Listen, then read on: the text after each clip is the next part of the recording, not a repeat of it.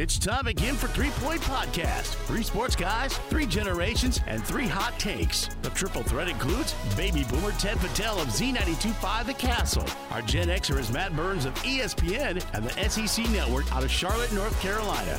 The Millennial Man is Jared Patel of Bally Sports Detroit. Comments and questions can be sent by email to threepointpod at gmail.com. Follow Three Point Podcast on social media at Three Point Pod. The fellows will get it rolling right after this from our partners. Advanced Elevator Company have the very best trained professional field technicians and project management team for installations, troubleshooting, and repair of elevators in the entire Midwest. Centrally located with world headquarters in the heart of Owosso, Michigan, the Jankas are longtime huge supporters of the Corunna Public Schools and, might I add, just local legends in general. Advanced Elevator Company, area business leaders, and a longtime member of the Shiawassee Regional Chamber of Commerce. Rivals Tap House and Grill is the area's go-to spot for the best in food and drink. Meet up with your friends and catch your favorite sporting events on over 20 high-def flat-screen TVs and our 120-inch projection screen. Rivals can handle your large or small parties and is an awesome spot to put on your fundraising events. Weekly food and drink specials including gourmet burgers, wings, pizza, homemade soup, and salads. Rivals also stocks a large selection of craft and domestic brews. Rivals Tap House and Grill, the official gathering spot of Three Point Podcast, located on the corner of Shiawassee and M21 in Corunna.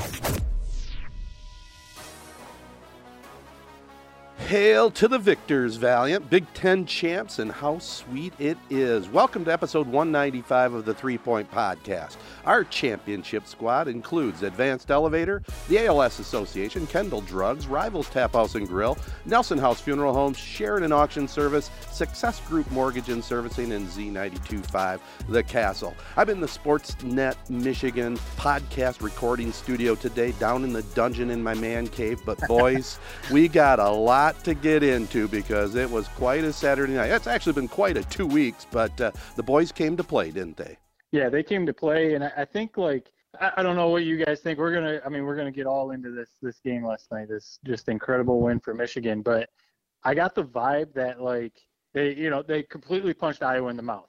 They came out with some awesome plays. Obviously, the halfback pass by Donovan Edwards. Who knew that he could just drop a dime like that? really? Um, obviously, the Corum run with McCarthy running all the way downfield, throwing blocks.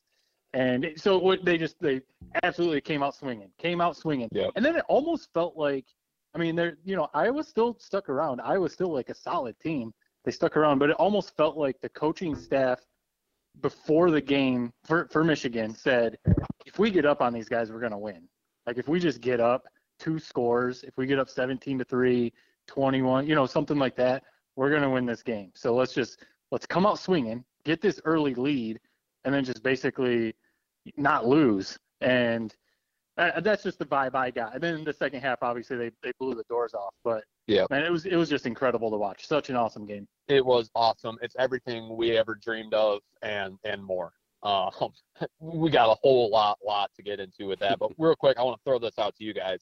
Something that really sort of struck a chord with me yesterday, last night. Uh, we were watching the game. I was at a watch party uh, with with some older people. Um, and there we were, we got to talking and this girl asked me you know somebody that i used to work with and had came back it was like a old you know work party to just to get together that i happened to go to. She asked me hey like what's it like coming back to you know Owosso Corunna? like do you hate it here? And I, I, I and people i see this all the time. I think about it all the time. And basically all i said was no i love it here. You know maybe there's not as many restaurants or this or that but i love the people. And this old guy who hadn't said a word the whole night, you know, probably 70 years old, all of a sudden like walks over to me. To be honest, was kind of like scaring me the way he was like walking over me. and he just puts his hand out like a fist and he says, you know what? We need more young kids like you. I I see way too much how much people hate this place and act like, you know, they're way too good for it and this or that. And we kept talking, and this was actually before he came up and gave me the fist pound. But basically, what I said was, if I could move, you know, the people of Shiawassee County to somewhere like Hawaii or something, you know, that's my dream. That's my dream setup. You know, there, we don't have everything that there is to offer at a place, you know, like a Los Angeles or California or, or something like that. But I do love the people. Now, I'm not saying the people are perfect here. You know, obviously there are some Right. underlying, you know, racism, probably like in any place that's majority white. uh, and where we grow up. And you know, there's some drug problems and there's some bad areas, but all in all, I I just love this area. And something about the way that guy just felt like so touched by me saying that. I Yeah. just had to ask it to somebody like Ted. I mean, you've lived here your whole life. Do you do you get bothered by kids who you know you probably see it on social media all the time on Twitter and places like that? What is your thought on that? Well, first of all, this definitely took a philosophical turn that I wasn't expecting. but uh, but you're right. Yeah, Clearly, Jared Jared needed to get this off his chest, and I'm glad he did. It's a Abs- good I mean, conversation. it's a good topic, and you're right. I've I've been in the area my entire life. I've also been fortunate enough to uh, have a career and a job which uh, allowed me to travel to different places, and I, and I think you're dead on. I mean, you know, the Midwest in general, I think, has the right overall family values and specifically in our area you know yeah we do have problems like anywhere else but i think the people generally are good people good down to earth people and you know you're not dealing with a lot of nonsense. You know i don't know if i told you guys this but down the road when i uh, do my snowbirding you know, I was talking to a couple different people where to go if I decided to go into Florida, and I said, "Well, I don't really know. I haven't really decided." And the and the guy that I was talking to said, "You want to go on the west side?" And I said, "Oh, is that right? Why is that?" He said, "Because that's where all the Midwesterners go. On the east side, that's where all the New Englanders and New York people go, and it's a it's a different vibe, different attitude. And I don't want to just diss those people, but it is different than what we're used to, all three of us." hmm No, it, it is, and I mean, speaking of that, right there, New Englanders. When I moved to Connecticut to work at ESPN, I lived there for five years. I think that's a, a good enough sample size to get a, a good, you know, bearing on on living in an area. It was honestly, it was a shock. It was a culture shock. I mean, I moved from Corunna over to basically Grand Rapids, you know, to go to um, Grand Valley, and then I lived there after I graduated. But you know, I mean, Jared, you know too, like the west side of Michigan is pretty similar to mid Michigan, like Shiawassee County. Right. Yeah, I mean, obviously Grand Rapids, bigger city, but like as far as the family stuff and everything you're talking about, Ted, pretty similar. Mm-hmm. Only an hour and a half away from from Corunna, so not that bad. So then I then I moved 13 hours to New England to Connecticut, and what you're talking about, Ted, the the New Yorkers, the people from Boston, Connecticut, just New England in general, it was definitely a culture shock. It's very different up there, a different way of life, different pace of life. People just aren't as friendly because they're just in their zone. You know, they're trying to get here and there to Boston to New York or whatever. And it, it was. I mean, I'm not saying like I couldn't handle it. It was just like, wow, this is very different than Michigan. And then I come down here to North Carolina, and it's the the South and the Midwest are pretty similar. Obviously, there there are some very big differences, but as far as that those family values, um, being a little more down to earth, you know, being a little more like wanting to stay in your hometown, that kind of mindset is very similar. And uh, so I, living down here is a little more. It reminds me a lot of Shiawassee County or you know mid Michigan, but um, the big difference is, I mean, Charlotte obviously is a very big, thriving city, is is a big difference. But no, I, I tell people all the time that, you know, if if the job was there, I would 100% move. If, I would 100% move back, and you know, go go back to my hometown because there there, there is something special about. Obviously, we love it there, but it there, there's something special about, uh, especially Corunna, but you know, mid Michigan. Yeah, and I, this is a realization I sort of came to, you know, not not too long ago, maybe a month or two ago. Uh, for the for all my life, I always thought, you know, I, I want to get the hell out of this like state. I want to go somewhere where it's warm year round. I want to go to Arizona. I want to go to California. I want to go somewhere here or there. You know, I, I went to Arizona in you know the heart of the summer, and I realized, man, it's like 120 degrees here. This is kind of horrible. And then I sort of, you know, as soon as I moved to Bally or moved to Detroit area and I was working at Bally, and I sort of realized, man, the state of Michigan really has whatever you're looking for. You travel at three hours any which direction, you're going to find it. You know, we have waterfront properties, we have the lakes, we have, you know, college towns like Ann Arbor or, or, or East Lansing. We have the big cities, you know, like kind of the more like New York, kind of more that type of route with Grand Rapids. We have the classic, you know, just huge city like Detroit. You have the farmland. You have the beautiful up north that's almost like an Oregon uh, in the UP and that whole area. I don't know about you guys, but Ted, I know you're talking about kind of like when as soon as you basically as quick as you can, you're getting out of here. And I'm just thinking, man, what more do you want than what is within three hours? no, I'm not getting Yeah. out of here. I'm just gonna go get warm for a couple of months. That's all. Yeah, yeah. That that's the one thing. Like, it's, even though I say like I, I- you know, if the job was there, I would move back. I I do mean that. I mean, my wife and I, we still talk about like at some point if if we're going to move back to Michigan. But the the weather part, you know, yes, Jared, you're spot on. You you get it all in Michigan. You get all four seasons. You do get a legit summer. It's funny how you know have, having lived away in different states for for over 10 years now a lot of people who have never been to michigan they just think it's always cold. Right. it's always cold.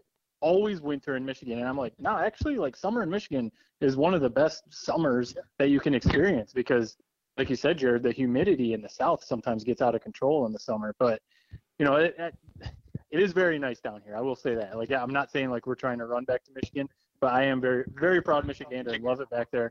But like you talking about your experience, you know, at your watch party, uh, my wife and I, we, we talk about all the time. We, we love to go to the beach and we went to the beach this weekend to do some like, there were some Christmas events and, you know, some different stuff going on that we wanted to do. And then obviously wanted to get back to the hotel to watch the game. And I tell my wife all the time that that, that beach area that we go to over there on the ocean, I love it so much. Like I would, again, if the, if the job situation worked out, I would want to move there in a heartbeat because it reminds me of like Corunna Wasso, of like kind of Shiawassee County. It's right there. It's a more like smaller community. Um, it's almost like you know my parents live in Ludington now, up you know on Lake Michigan. It kind of reminds me of that.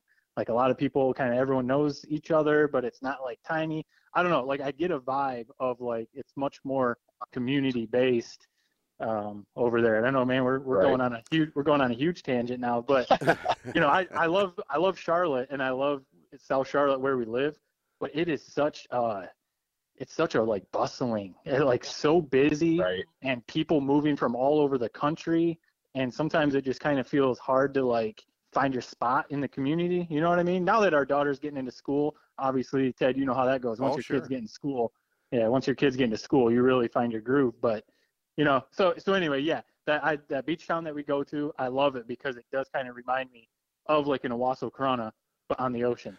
You know, I really, I, I really do enjoy when we can get together and do this podcast. You know, we're we're all three friends.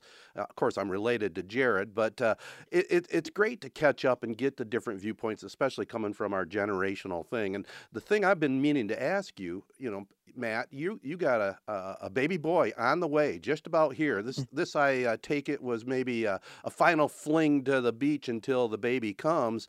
uh, kind of break it down a little bit when you when you go to the beach and you got uh, got the five year old daughter. What what is the game plan? What's the itinerary? Well, this one, this this weekend was we went, wanted to go to see these uh, these kind of like Christmas events. Mm-hmm. So I mean, this this weekend it was like low 70s. So I mean, Wow. it was sunny, sunny and like 72 all weekend. So yeah, we you know you walk along the beach and have fun and stuff. Obviously, we weren't going swimming, but you know there was like there was an these are things, Jared, that Ted again you know this.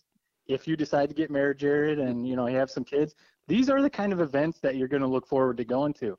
There was this like outdoor holiday market, you know, with all these vendors and stuff like that, arts and crafts. We wanted to go check that out. There was a, a boat parade um, like all, everyone decorated their boats with like lights and everything for Christmas. So you know we went and saw that. You know Santa was there and stuff for the kid to see. So so that was kind of the itinerary. It was go walk along the beach, like you said, Ted. Kind of you know kids coming in a few weeks. We won't be able to do stuff like this, you know, for a little bit. Mhm. And uh, you know do this do this Christmas stuff, have some fun. You know see see that see that sparkle in your daughter's eye when she sees Santa and stuff like that. and then uh, and then get back to the hotel. Get back on that couch at eight o'clock to Yep. watch that game.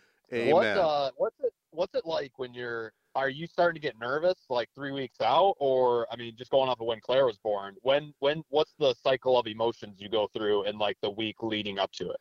I mean, for me, because I'm not the one having the kid, I'm just, I'm just, I'm kind of along for the ride. I mean, like, you know, we've we've been through it once. It was six years ago, so you know, we are kind of like, man, that, that was a while ago. But no, man, I'm just here for support. I'm just here for whatever whatever my wife needs, and uh, ready ready to do what I got to do. Uh, Obviously, Yep. completely different viewpoint from from the mother's side, who knows they're about to about to have uh, through a couple, couple busy days. yeah, yeah. well, here's So the here's no, it, it, it yeah, Ted, you know, once once you have that first kid, you kind of the rest of it feels like it's you, you just know what you're doing. I guess I don't know. Yeah, but here's here's the sitcom question. You know, I mean, I'm thinking back to Dick Van Dyke. I'm thinking back to Ricky Ricardo. I mean, you know, y- your wife. Let's say she wakes up at three o'clock in the morning and said, "Hey, Matt, it's time." I mean, you got your you got your plan all made. Who's babysitting all that stuff? That's the one thing because again, we're we're talking about this whole like moving away or whatever. Um, you know, none of our families around. You know, a lot of times Right. if you live if you live close to aunts, uncles, parents, Sure. you know, you know, you got you got your like parents or whoever on speed dial.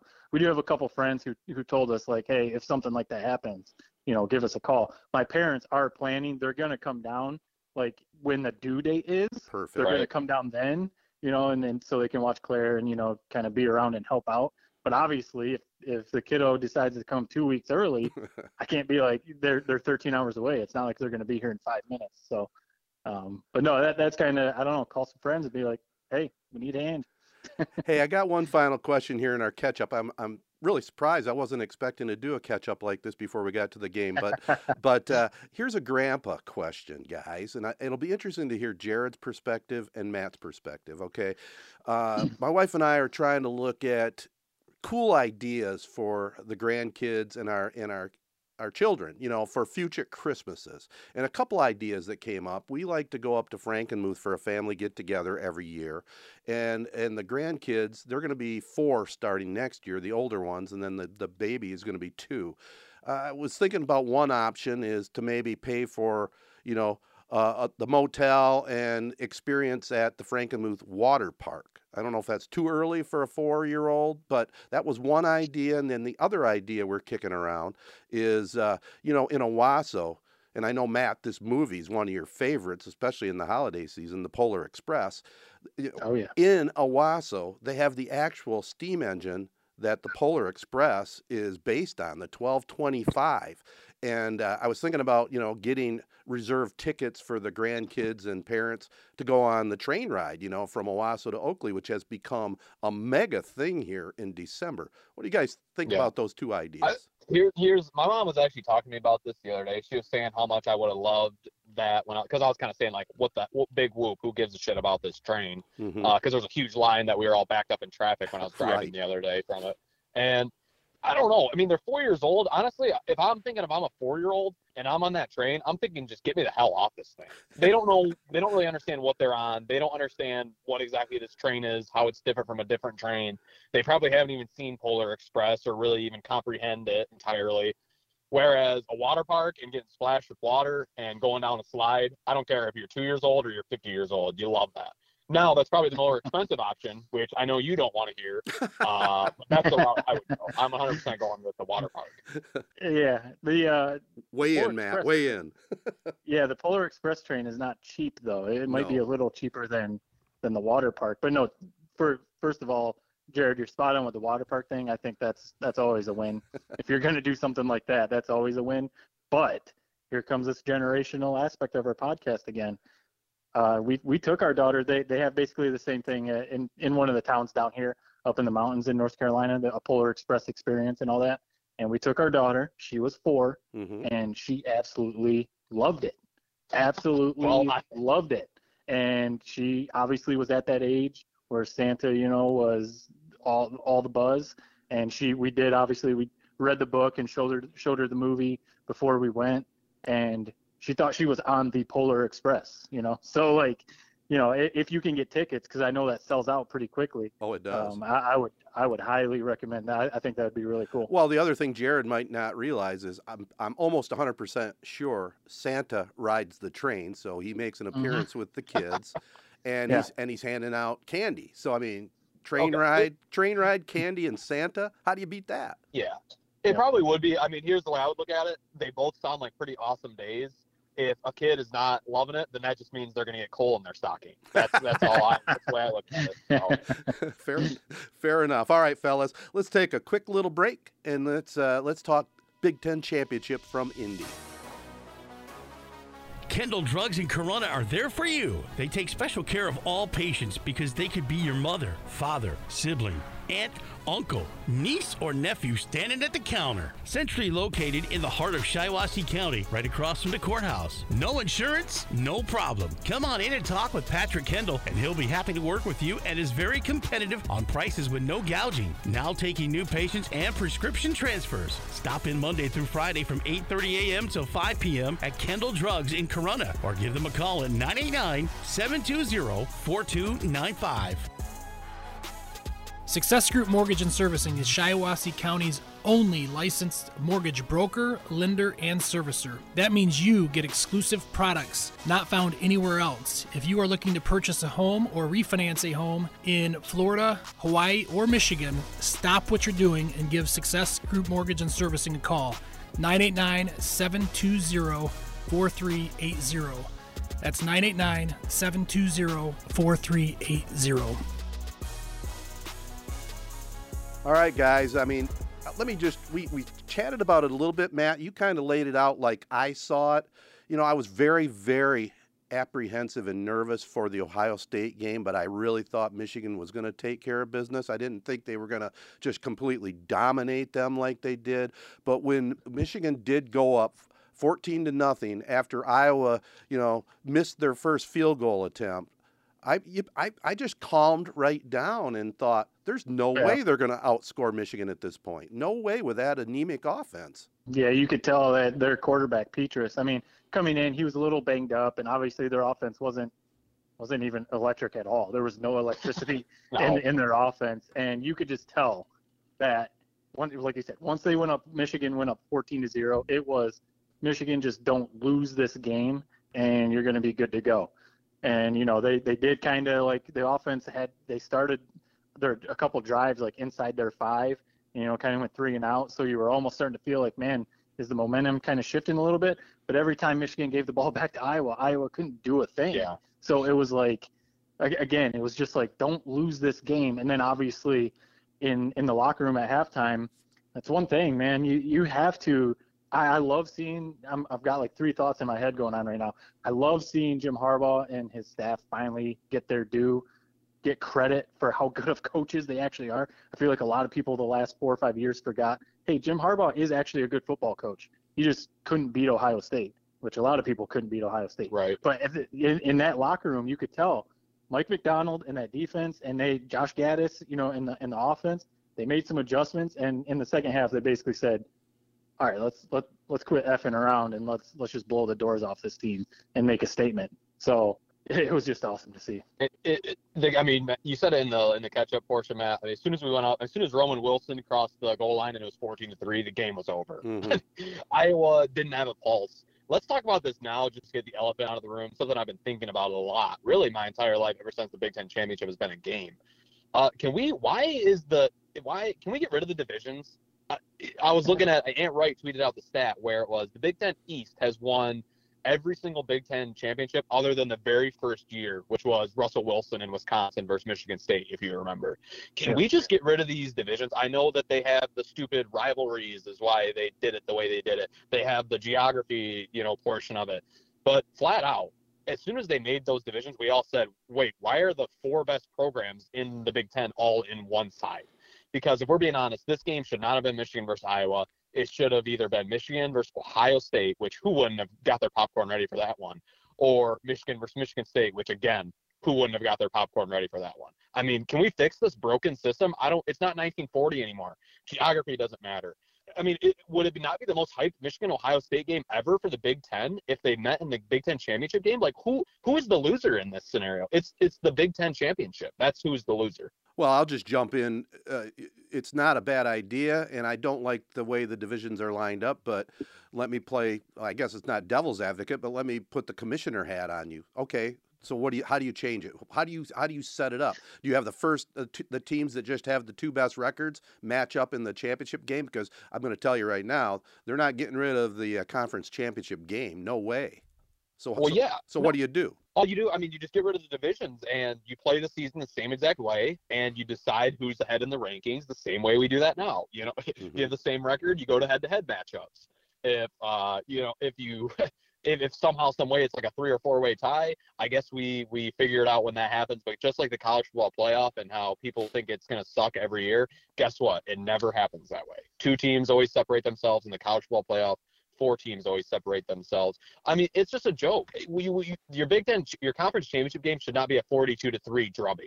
Yeah, especially when you see the, the college football, the, the playoff committee almost doesn't give Michigan credit for winning their conference championship game 42 to three hmm. because because it was against Iowa. You know, because yeah, yeah, Iowa was 13 coming in, but it was almost like 13 because they had to be Yeah. because they did actually win some games. But you think about it, they, Michigan won the Big Ten championship game 42 to three. I know Alabama whooped, I know Alabama whooped up on uh, Georgia, made an, an impressive win for sure. Oh, for But sure. how does how do they leapfrog Michigan in the rankings when Michigan won their conference championship game 42 to three? Like because kind of like what you're saying, Jared, because the committee looked at it and like, eh, it, it was over Iowa, so not not as impressive. So I, I'd be with you. I, I don't know, change the divisions. You could you could do something just as simple as move a couple teams. You can keep it Yeah. east and east and west. It doesn't have to be geographic. Yeah, like if everyone was still traveling by bus, yeah, you don't want to do that. But you know, these these schools pl- travel by like commercial jet now or whatever, or they have Yeah. private plane. You don't you don't need to you don't need to have geographic uh, divisions. You can keep the rivalries. You know, obviously you always want to have Michigan, Michigan State, Michigan, Ohio State play. You can keep that. Kind of rotate some other stuff. You know, it, it would be okay. The one thing is, you know, they're talking about obviously expanding the playoff.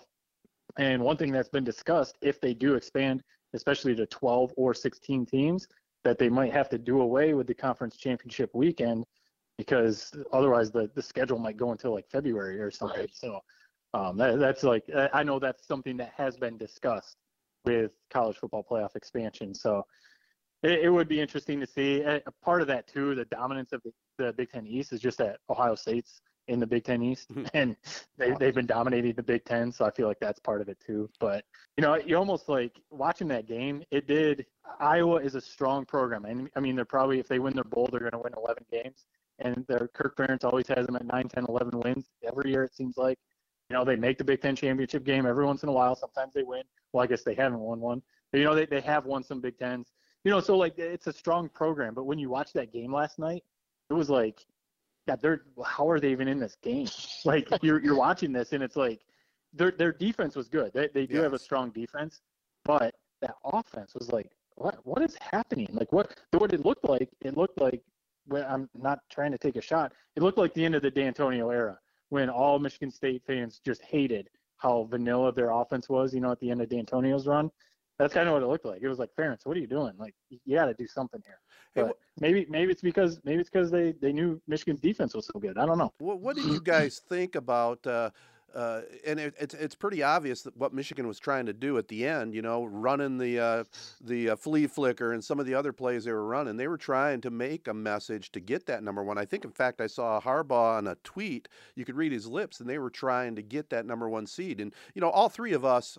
I mean, maybe maybe we all three don't. I know I felt, and I- got kind of swayed, and I'm a homer, but I kind of thought since Michigan, you know, won and number one lost, they probably should have slid to that number one spot. Um, Is it a, is it a big argument? It, you know, I can live with it, but why why do you say no? No, it, it- I mean, dude, come on.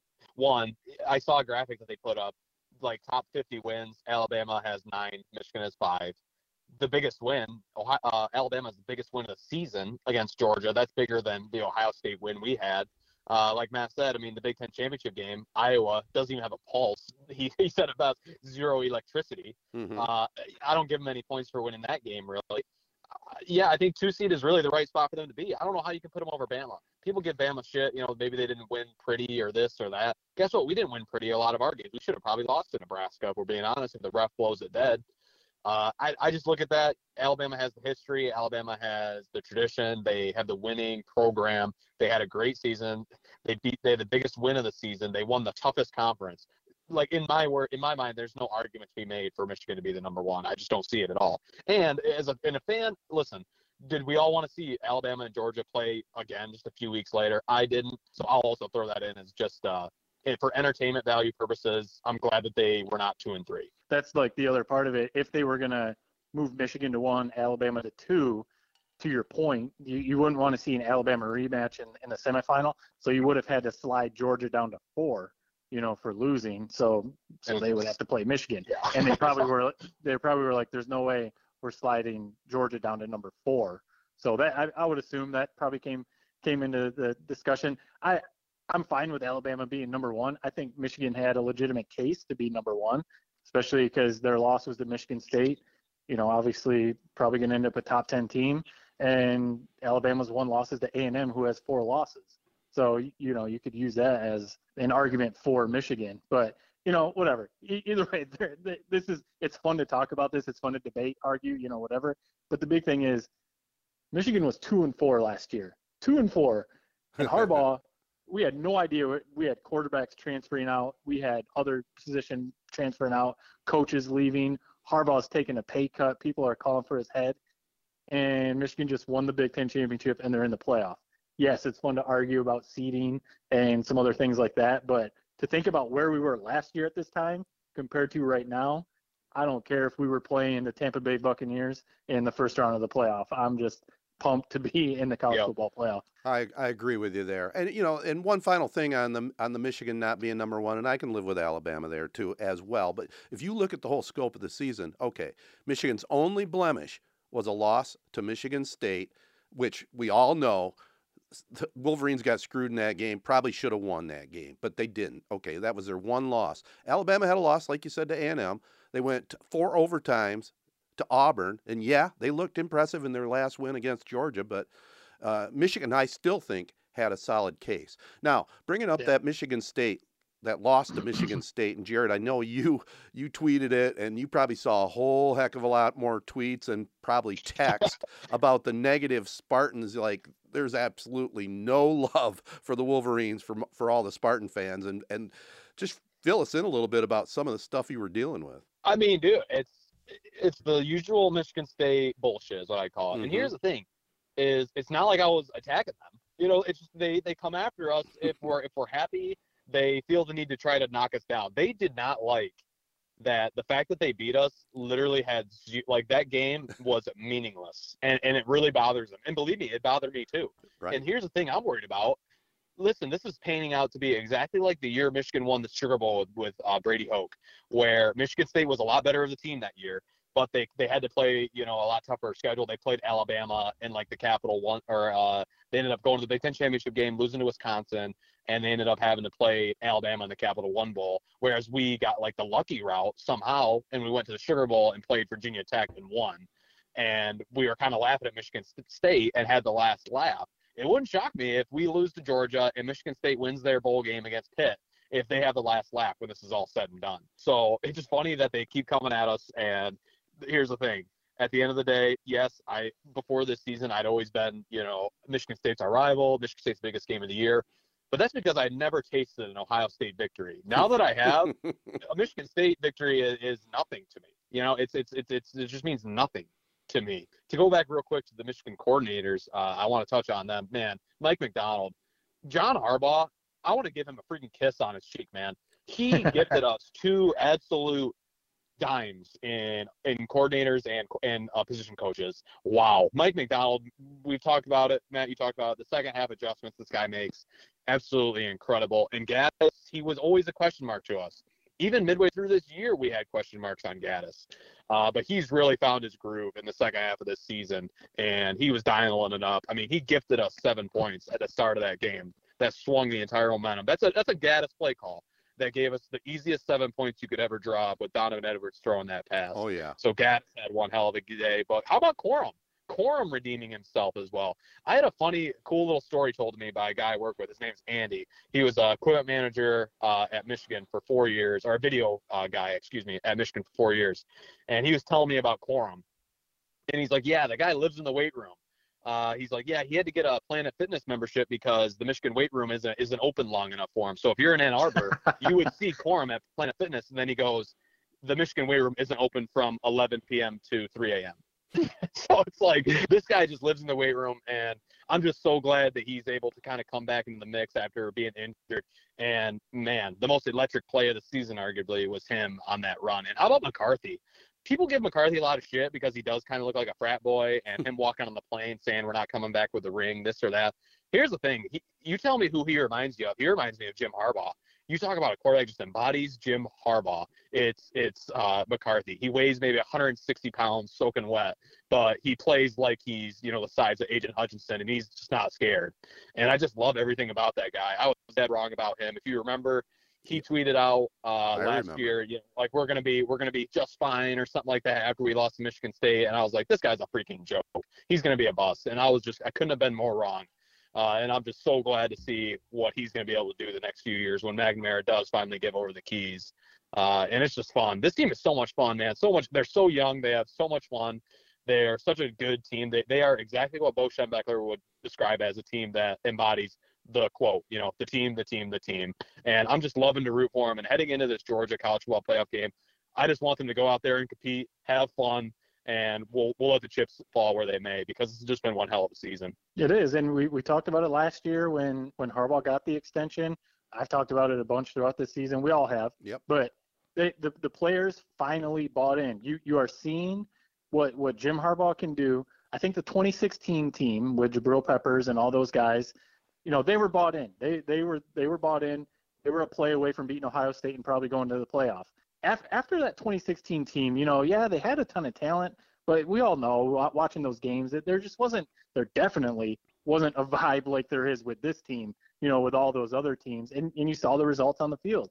This team, they've got the talent, obviously, like J.J. McCarthy, Aidan, Aidan Hutchinson, Corum Haskins, you know, whatever, the whole list of guys. They've got the talent, but they've also added to, they've completely bought in. And all these interviews, I know you guys have seen too, with Harbaugh the last week or two, it's basically all he talks about.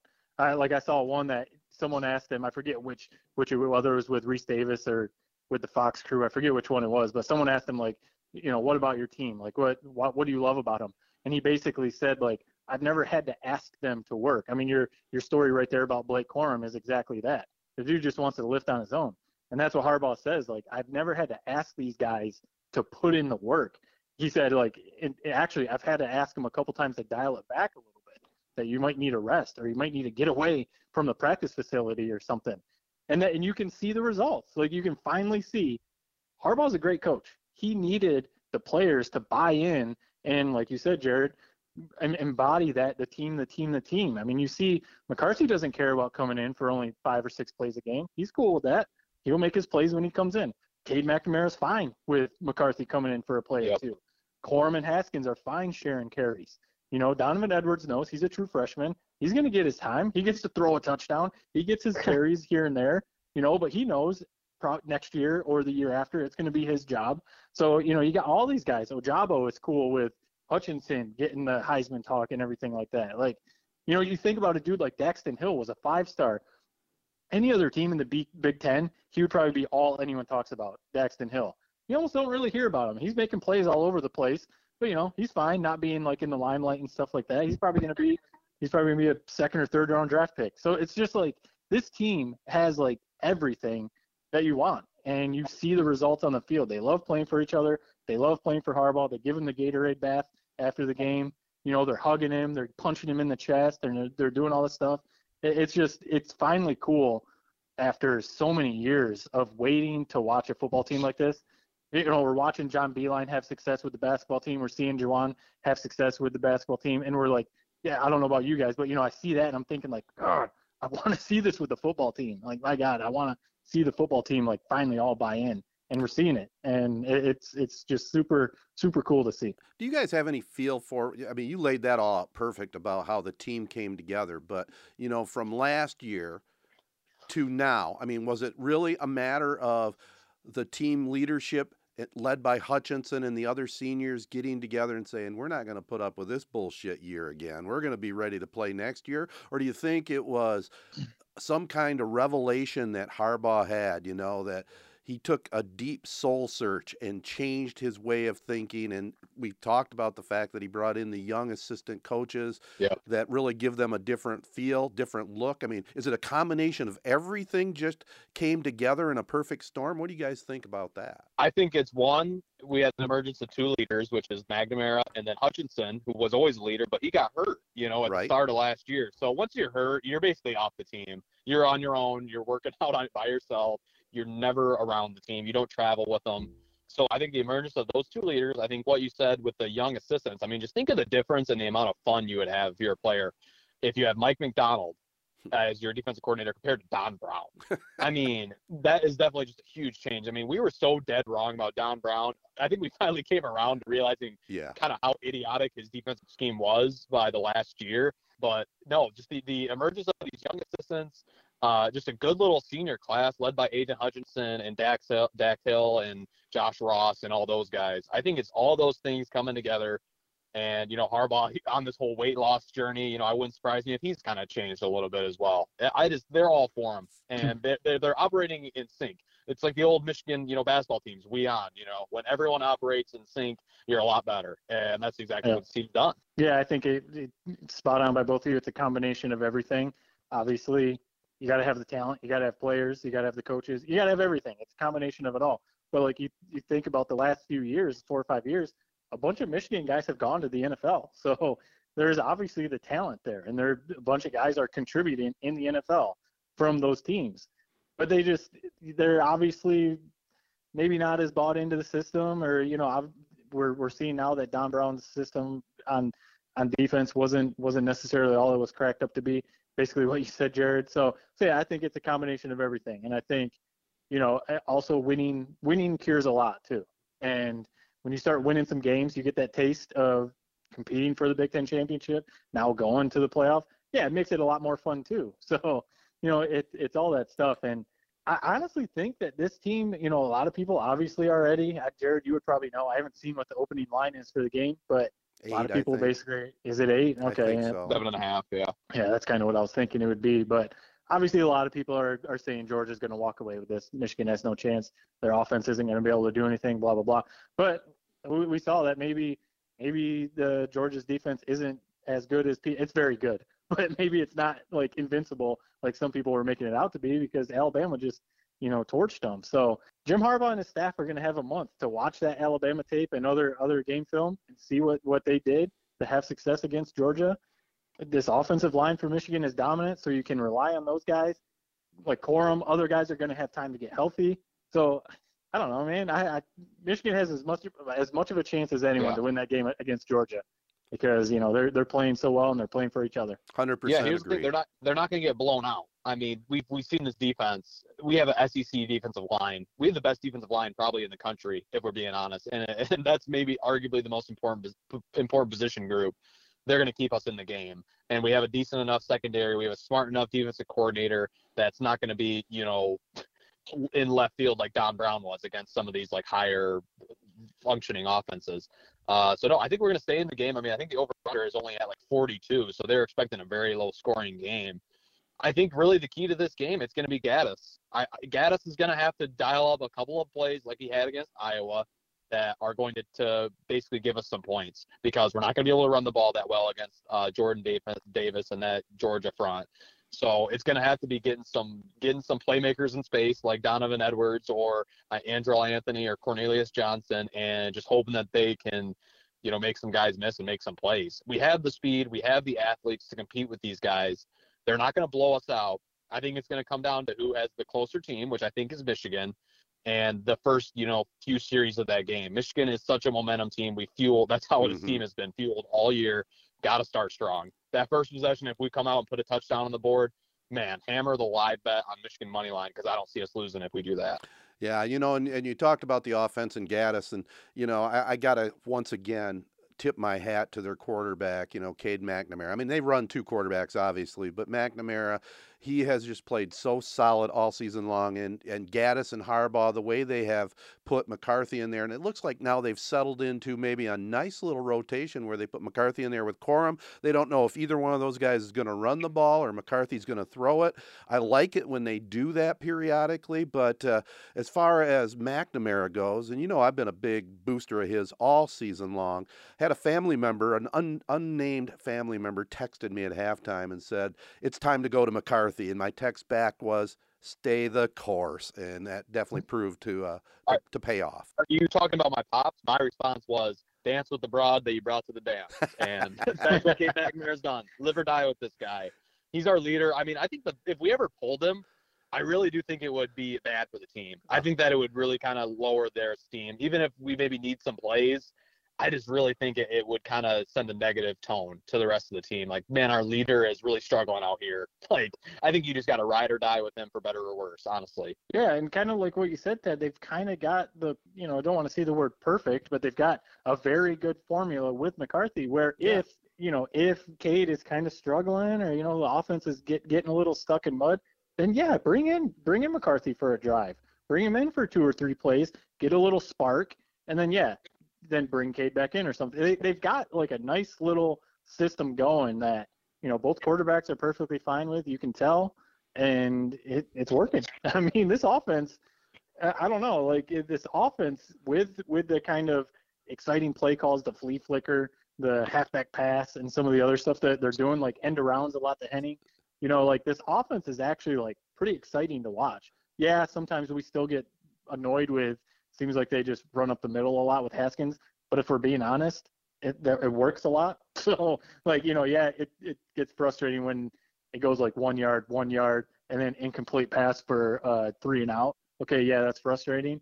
But like overall, Haskins has had a pretty good season, so Yeah. you're, you're going to run him up the middle. Well, absolutely. I mean, you know, Iowa did a pretty good job stopping him uh, overall, but he, did get two more touchdowns. I mean, 20 now for uh, this season, which passes Ron Johnson's record of 19 from 68. I mean, again, how how nice of a season has Haskins had when he's had to step in there and really carry the load. He he's a hell of And a it's- player. It's wild to think too, with all those numbers.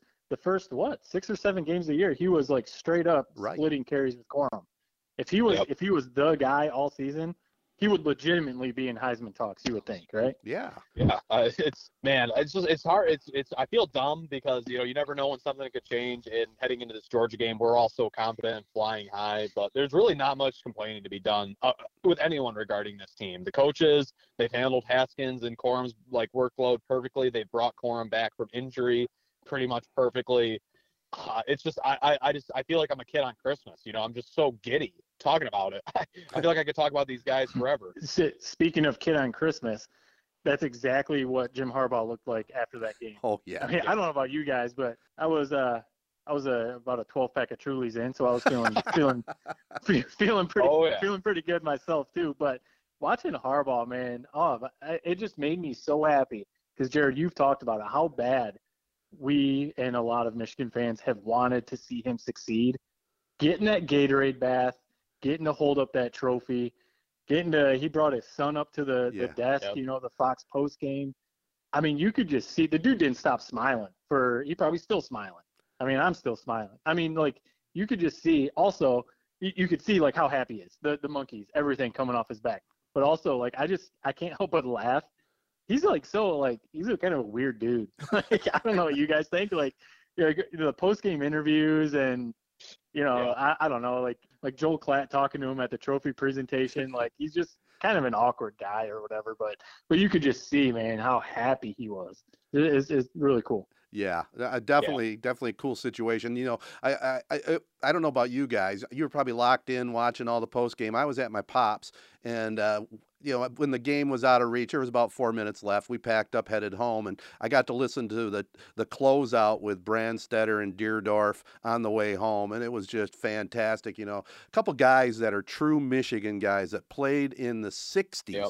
For Bo Schembechler, and Dierdorf went on to a Hall of Fame NFL career, but it was just just awesome to let, let them describe what was going on in their final, you know, Big Ten game, winning the Big Ten championship. They've still got a couple games hopefully to go, but it was a cool way to wrap up the night for me. And then when I got home, I was so geeked up, you know, and I record every game. I, in fact, I can't I can't delete the Ohio State Michigan game. I just can't do it.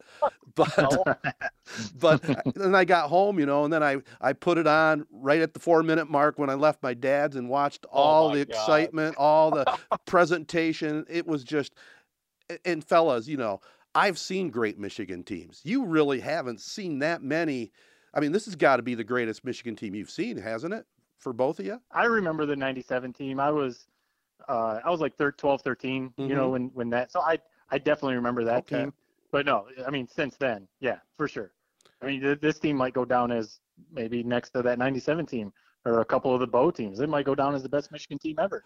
Yeah, and the thing that I the thing I've just picked up on all season long, you know, it, it sometimes it takes a few games to really know the players, but it didn't take long this year to know who you're going to be watching, who are the standouts, and how they came together as a true team, and and they you know, they, they had the one slip up against Michigan State. It happens, but they didn't let it get them down. They've came from Yep. behind in like two or three games, showed what they were made out of. This is just a very, very special bunch, no matter what happens now the rest of the way. Yeah, and the thing I love that Harbaugh said was he's just glad these guys are never going to be forgotten. You know, their names going up in uh, I don't I don't I forget the name Yost Hall or something like that, wherever all their all their practice facilities are. Mm-hmm. He's like, yeah, their names going up on the wall, their pictures going up on the wall, and he was just so happy that that was going down. Uh, but my Yeah. favorite moment, probably in the whole post game celebrations, was first guy Harbaugh hugged, uh, none other than Ronnie Bell, who, if you remember, Yes, he was holding who knows what place. type of season who knows what type of season he would have had i mean we saw him against western it, he was the shining star of Mhm. game number one and his season was cut short and it's just so cool that he's he's a, he's not only there with them in indy but he's he's ecstatic for the entire team and that was just cool to see those two guys hug and i just can't wait to see what ronnie Bell is going to bring us next year we forget that we got that guy coming back with all this other talent so although it seems like you know this team is special but guess what fellas and you know, knock on wood, it seems like we're po- poised for the next four or five years to have some serious good teams. Yeah, especially if you know recruits seeing this stuff, uh, what Michigan's doing. You know, maybe the recruiting picks up a little bit too. So yeah, it, it feels like Michigan's building something, whether they win or lose to Georgia. The big thing is, you know, I, I think we're we're all in the same boat. We think they're going to give Georgia everything they can handle, and, they, and I I think they have a, a hell of a chance to win that game. I the one thing that would be a little bit of a letdown is if they had a, a Michigan State performance against Alabama, 38 to zero. I, I don't think that's going to happen, but like I, I really hope it doesn't also because that would make it a little bit like ah damn all right Yeah. maybe maybe we're not quite there like it was cool to get to the playoff but all right I don't- I, don't think that's going to happen though. I don't think that's going to happen either. And I, I got one more comment on this game. I'm gonna I'm gonna throw a little salt at Sparty. You know, I like Michigan State overall as a university and a sports program. A little bit more in basketball. When it comes to football, no no way. But uh, the little salt for you next year. Harb coming.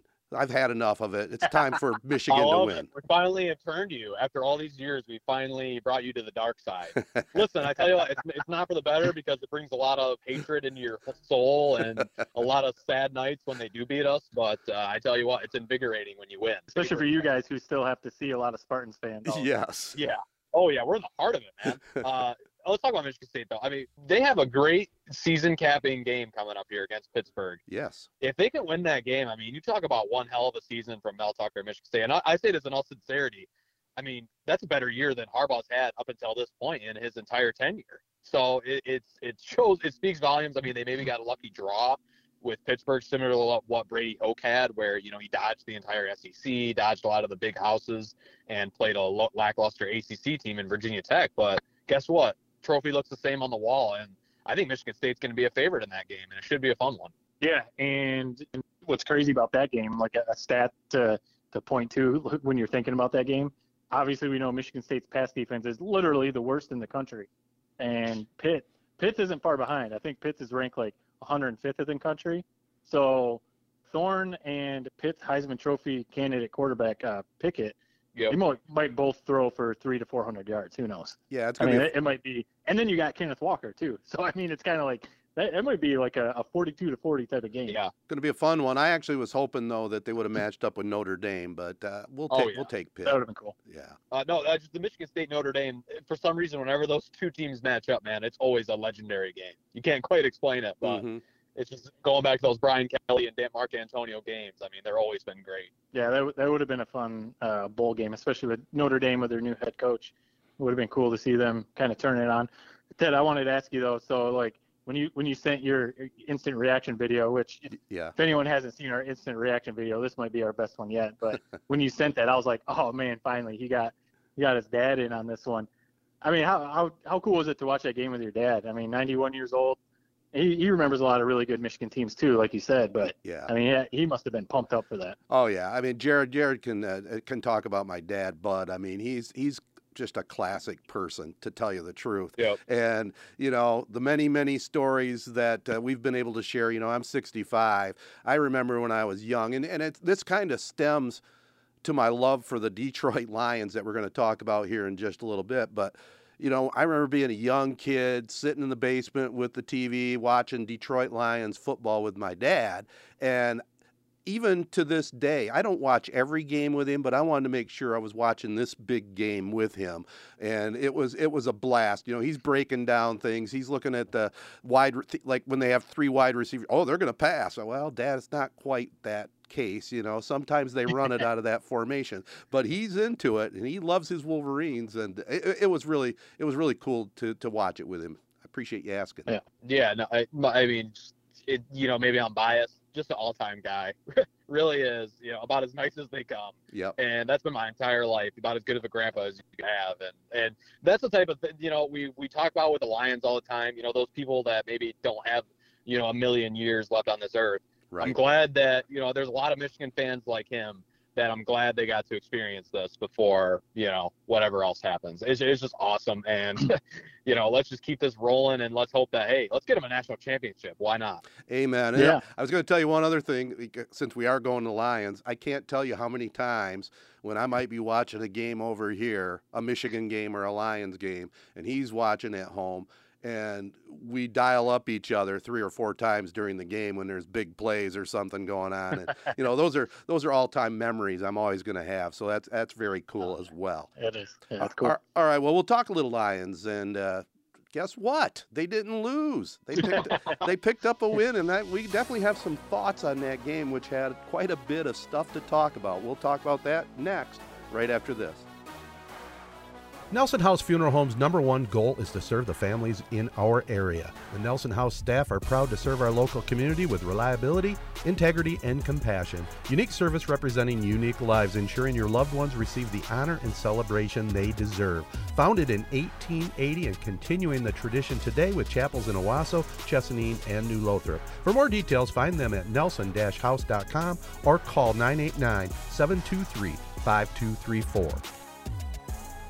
Great news to report. Sheridan Realty and Auction Company has built a new 7,500 square foot warehouse in Owosso. Now we are able to take all of your items and put it underneath one roof. Whether you are able to bring us a vehicle, an ATV, furniture, it goes inside. Go to SheridanAuctionService.com to see more.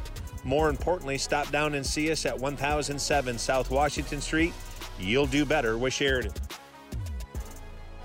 Well, guys, I'm going to start it off saying, okay, Lions won 29 27, an all time finish with Goff taking them downfield. But I'm going to stick by my tweet that I don't, Yeah. I don't think Dan Campbell's the guy. I just don't. I was gonna.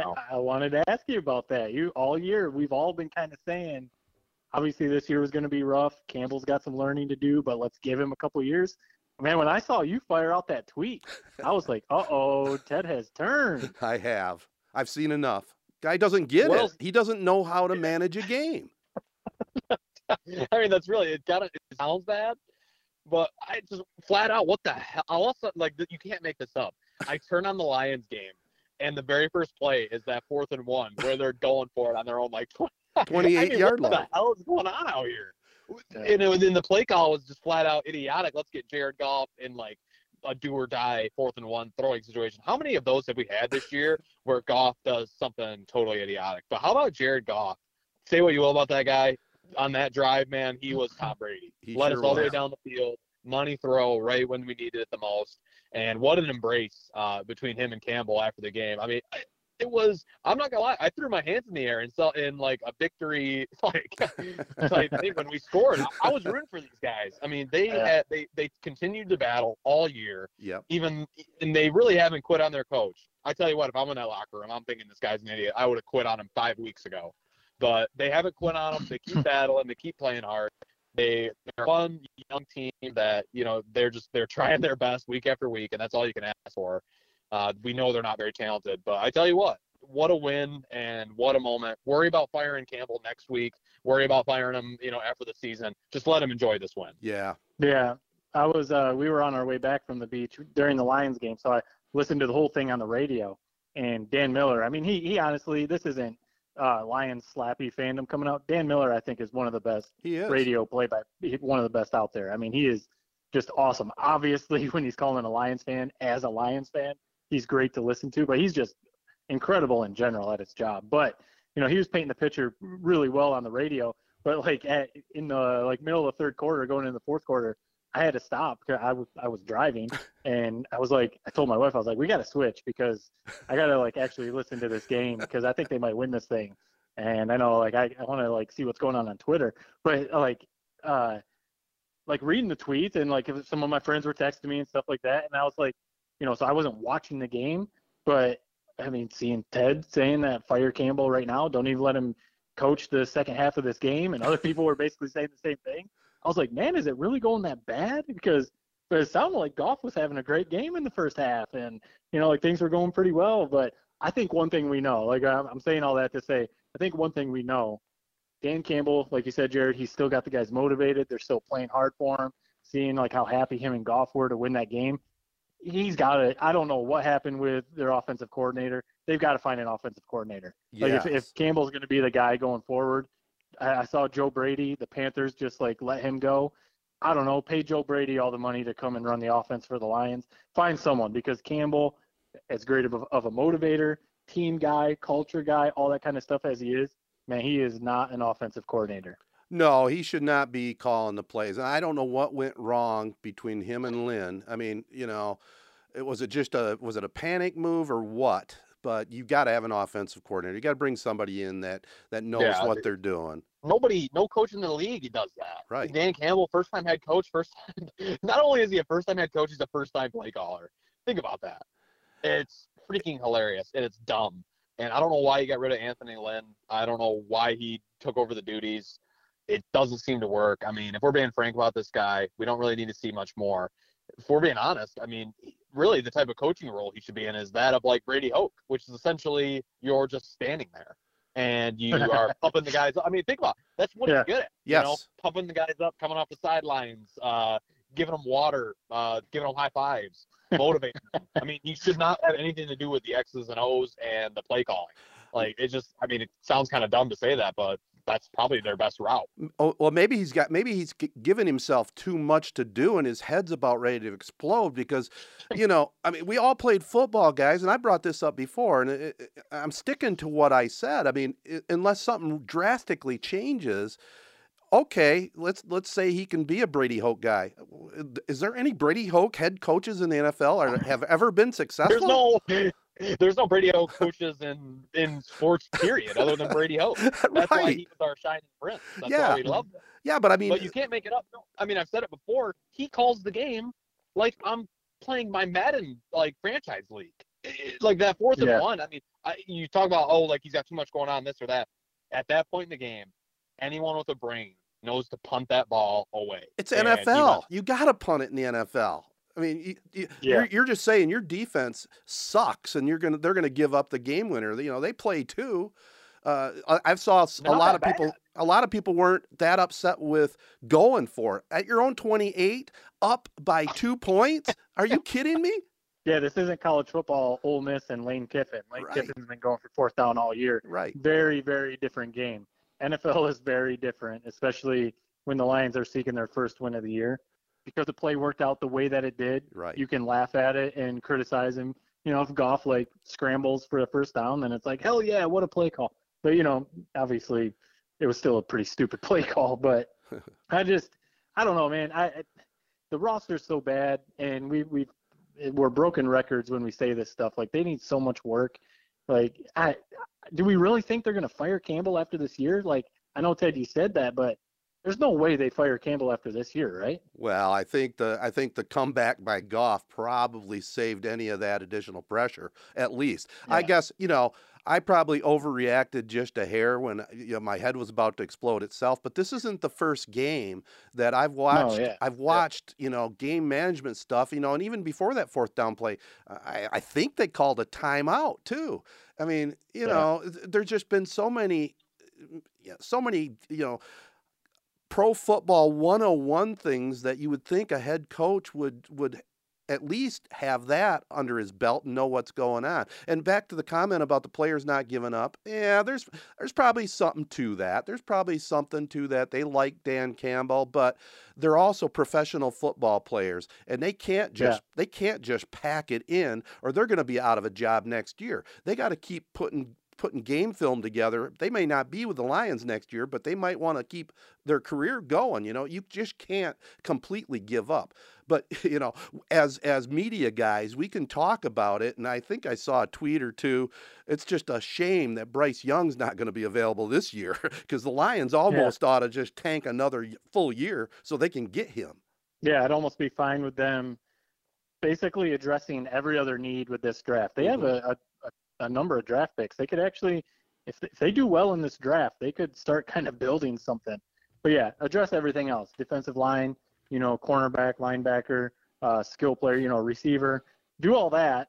Uh, we can live with Goff for another year, and then yeah, let, let's try and go after Bryce Young, you know, after next year. But you well, know, like I, I think one one thing too, I, I would just be shocked. I, I really I don't think they're gonna fire Dan Campbell that would be like a like Brad, like Holmes and you know the management mm-hmm. really having to like you know admit that they were wrong by bringing yeah. in Dan Campbell if you fire him after one year. You might as well run him back for another year. I mean, yeah. even if it's just for comedic purposes, who who really gives a shit? This team isn't competing for a Super Bowl next year. Right. You know, if we want to fire him after next year, that's fine. But I like him. He's rootable.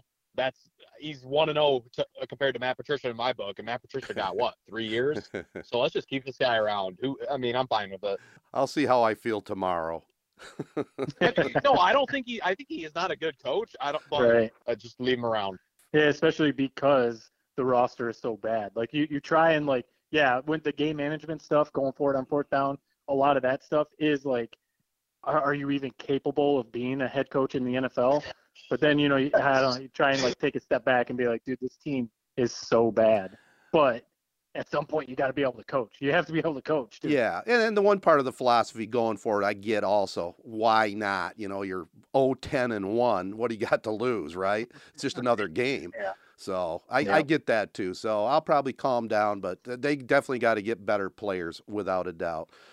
All right, fellas, uh, I think we've covered pretty much anything. Anything else you want to get on the table here? At all? I don't know about yeah. Obviously, Jared and I both do apparently. Mm-hmm. Um, Go for I don't it. know about you guys, but uh, I, I almost wish that the college football playoff started next week. No, I mean, I, no I like kidding. that you get a, you know, maybe a month off is a little too much, but you know, it's nice to get the guys healthy, build a game plan. Michigan's playing so well right now, and Georgia coming off that loss to Bama. I almost wish the game was next week. I'd feel way yeah. more. I'd feel super confident if it was next weekend. Yeah, I mean, I'm glad we're not playing Alabama, and I know that if we somehow win this national championship game, we're gonna have Alabama on a lot shorter uh, time frame than Cincinnati will. I mean, you're talking about a death death wish. Giving Nick Saban a week for uh, a whole month to prepare for you, you might as well just uh, give Alabama the championship uh, game appearance now. Uh, but no, I'm I'm in like DefCon five because I volunteer. I'm not like a big New Year's Eve guy. I've, you know, I got a girlfriend. I've, I've been there, done that. Never really have like loved that holiday. Other people, you know, get their rocks off to it. So, so I volunteered to work, and all of a sudden I realized, oh shit, that game is on New Year's Eve. And so yeah, I'm in like DefCon five. I, I don't really know what to do. Uh, it's just it's just not looking good. Oh boy. Yeah. Uh, apparently you and me both because baby watch like very well could be New Year's Eve. So my wife, when I told my wife when they're playing, she immediately looked at me and was like, "We're probably going to be in the hospital." And I was like, "Well, we're making sure our room has a TV then."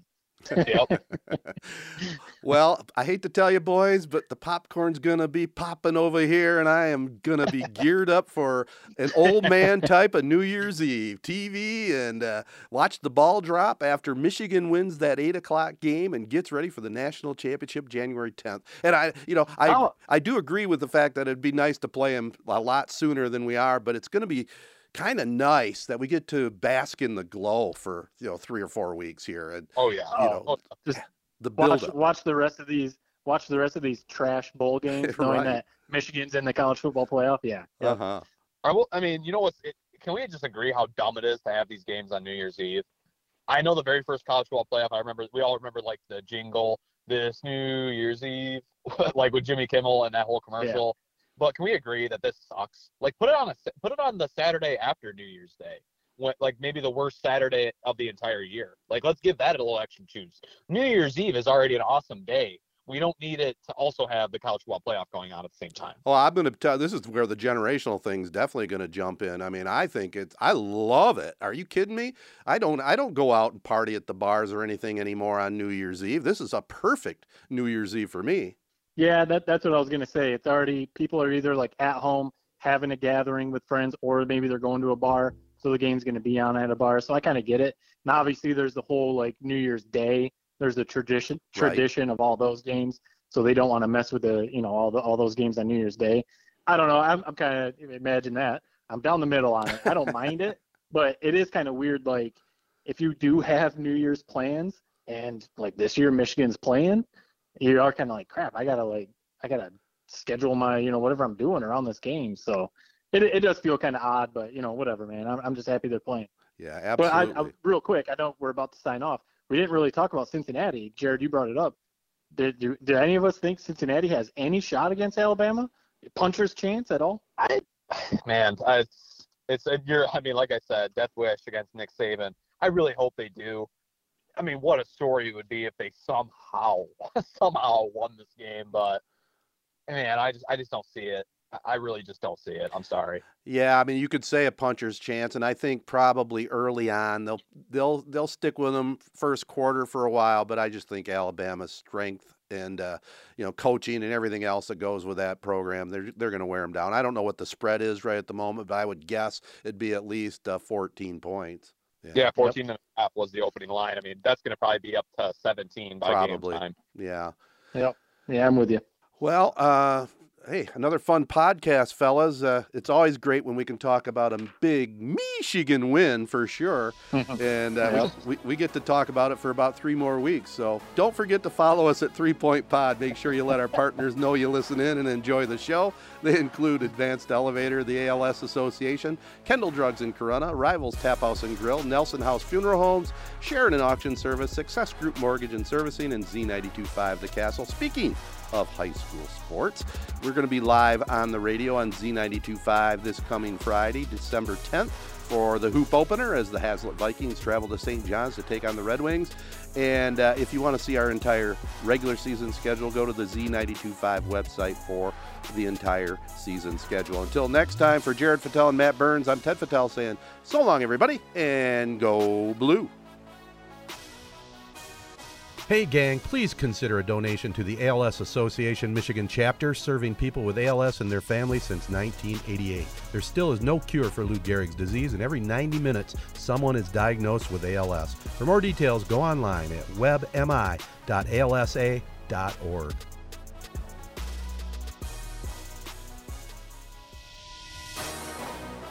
Three Point Podcast is syndicated worldwide on Sports Radio Detroit and MWSN Radio. The show is a Sportsnet Michigan production recorded at the WJSZ Mid Michigan studios. Spread the word to your friends and family and subscribe on Apple Podcasts, SoundCloud, or any of the other big podcast hosting sites. Comments and questions can be sent via social media at Three Point Pod or by email to threepointpod at gmail.com. Thanks for listening, and until next time, bye for now.